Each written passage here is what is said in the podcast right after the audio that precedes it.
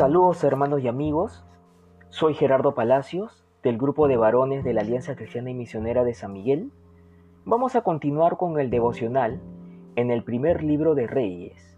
Hoy es el sábado 4 de diciembre y antes que empecemos, haz una pausa en este audio, lee la porción que nos toca hoy, ora y pide al Señor que te dé entendimiento y sabiduría de lo alto.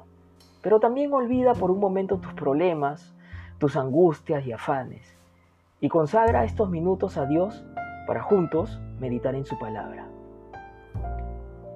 Muy bien, empecemos. Hasta ahora vimos cómo David murió y su sucesor al trono fue su hijo Salomón. También leímos cómo David lo exhortó a esforzarse y ser hombre, pero un hombre de la palabra, como leímos en el capítulo 2.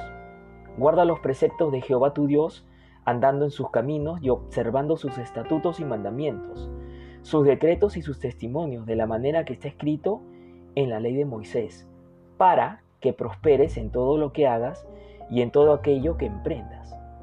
Dios mismo quería confirmar el reino de Salomón, y para esto, en Deuteronomio capítulo 17, como un mandamiento para el rey que Jehová escogiera, éste tenía que escribir para él con su puño y letra una copia de la ley de Moisés y esta copia tenía que llevarla consigo y leerla todos los días de su vida para que aprenda a temer a Dios, para guardar todas las palabras de esta ley y estos estatutos para ponerlos por obra. Pero también vimos cómo Salomón afirmó su reino, acabando con los traidores de su padre y por ende de su propio reino. ¿Qué le pediré a Dios? Hoy vamos a meditar en este capítulo 3 del primer libro de Reyes, de los versículos 1 al 15, y tratar de entender qué nos quiere comunicar Dios con esta porción de las Escrituras. Proverbios 8:11 nos dice, porque mejor es la sabiduría que las piedras preciosas, y todo cuanto se puede desear no es comparable con ella. El libro de Proverbios lo escribió Salomón, y vemos que nada se compara con la sabiduría que viene de lo alto, con la sabiduría que viene de Dios. En esta primera porción, de los versículos 1 al 14, Salomón da sus primeros pasos como rey, pero se permite dos cosas. La primera es que se emparentó con Faraón, rey de Egipto, casándose con su hija. Un mandamiento de la ley de Dios decía que una israelita no debía casarse con mujeres extranjeras.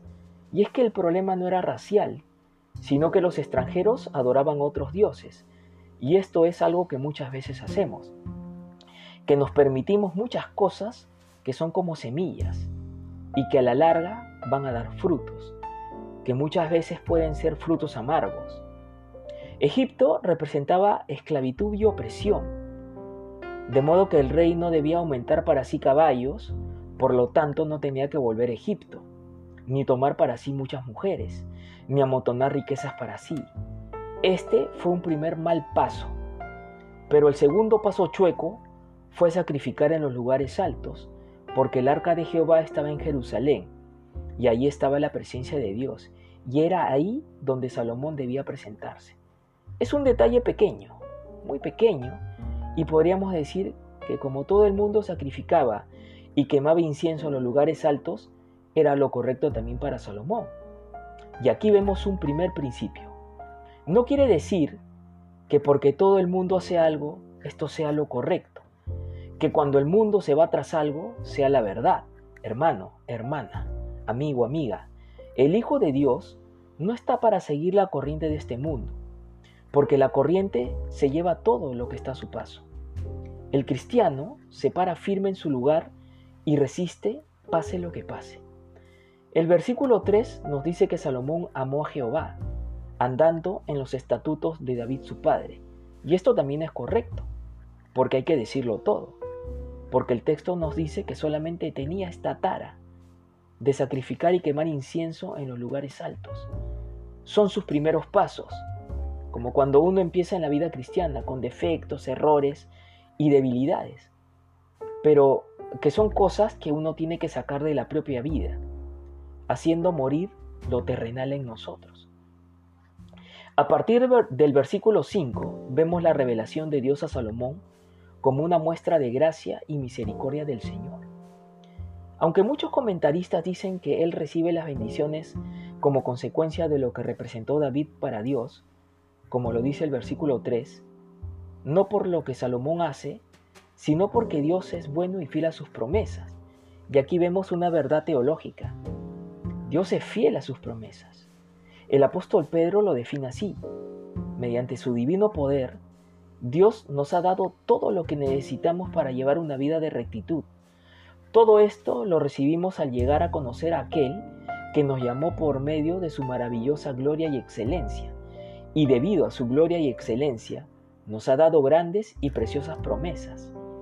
Estas promesas hacen posible que ustedes participen de la naturaleza divina y escapen de la corrupción del mundo, causada por los deseos humanos. Segunda carta de Pedro, capítulo 1, 3, al 4. Ahora, quisiera preguntarte, ¿qué le responderías a Dios si de repente Él te dijera, pide lo que quieras que yo te dé? ¿Te imaginas que Dios te haga esta pregunta? De seguro ya estás pensando qué pedir, pero analicemos un poco más el texto. En el versículo 10 nos dice que Dios se agradó de la respuesta de Salomón, porque él no pidió vivir longevamente. Tampoco pidió para sí riquezas, ni pidió la muerte de sus enemigos para que lo dejen en paz, sino que pidió inteligencia y buen juicio para una tarea que le fue encomendada por David su padre, que estaba justamente relacionada con la voluntad de Dios. Porque lo que pide Salomón a Dios es que le dé un corazón entendido. ¿Para quién estaba pidiendo Salomón? ¿Para él o para el pueblo? Salomón estaba viendo el cumplimiento de la promesa de Dios a David, su padre. En cierto sentido, Salomón mismo estaba cumpliendo esa promesa por pura misericordia de Dios. Pero ¿qué hay para mí en esta porción? El Señor Jesús siglos después nos dice lo mismo a nosotros. Hasta ahora nada habéis pedido en mi nombre. Pedid y recibiréis para que vuestro gozo sea cumplido. Evangelio de Juan 16, 24. Creo que la palabra clave en esta porción es corazón, que se repite en este diálogo que tiene Salomón con Dios cuando le dice al Señor que David su padre anduvo con rectitud de corazón delante de él, pero luego le pide a Dios que le dé un corazón entendido para juzgar al pueblo. Esto es para gobernar a Israel. Y cuando Dios le pide y cuando Dios le responde, he aquí que te he dado un corazón sabio y entendido. Salomón se iba a convertir en un canal de bendición para todo el pueblo. Por esto Dios le dice, te doy un corazón sabio y entendido, tanto que no ha habido antes de ti otro como tú, ni después de ti se levantará otro como tú. Lo que quiere decir que esto se iba a extender exclusivamente para el reino de Salomón cuando hacemos un recuento de la vida de David, él pecó una vez en adulterio, otra vez en un asesinato y otra censando al pueblo. Pero también hay que decirlo todo, fue un hombre que se arrepintió genuinamente y tenía un corazón conforme al corazón de Dios.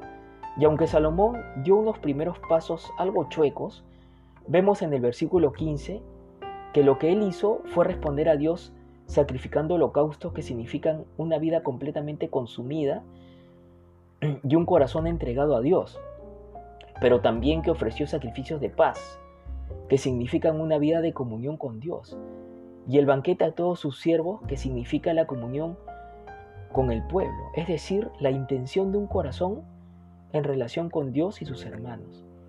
Ahora, te quiero hacer la siguiente pregunta. ¿Cómo está tu corazón delante de Dios?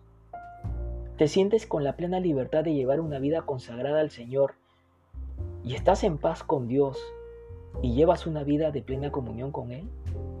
¿Qué le responderías a Dios si Él te dijera, pídeme lo que quieras que yo te dé? En Primera de Crónicas se clarifica un poco más el pedido de Salomón que dijo, dame ahora sabiduría y ciencia. Pero me pregunto, me pregunto solamente, si Salomón le hubiera pedido a Jehová, dame un corazón como el tuyo, oh Dios, ¿qué historia estuviéramos leyendo ahora mismo? Quiero terminar esta meditación con las palabras del Señor Jesús en el Evangelio de Lucas capítulo 11. Luego que contó la parábola de aquel hombre que va a medianoche a la casa de su amigo para pedirle tres panes. Y yo os digo, pedid y se os dará, buscad y hallaréis, llamad y se os abrirá, porque todo aquel que pide recibe, y el que busca halla, y al que llama se le abrirá. Pero ojo, la carta del apóstol Santiago nos recuerda también, no consiguen lo que quieren porque no se lo piden a Dios, y si se lo piden, no lo reciben porque lo piden mal, pues lo quieren para gastarlo en sus placeres. Hermano, hermana, el desafío sigue abierto de parte, de parte del Señor. ¿Qué vas a pedir a Dios? Se despide Gerardo Palacios, que Dios los bendiga ricamente y hasta una próxima meditación.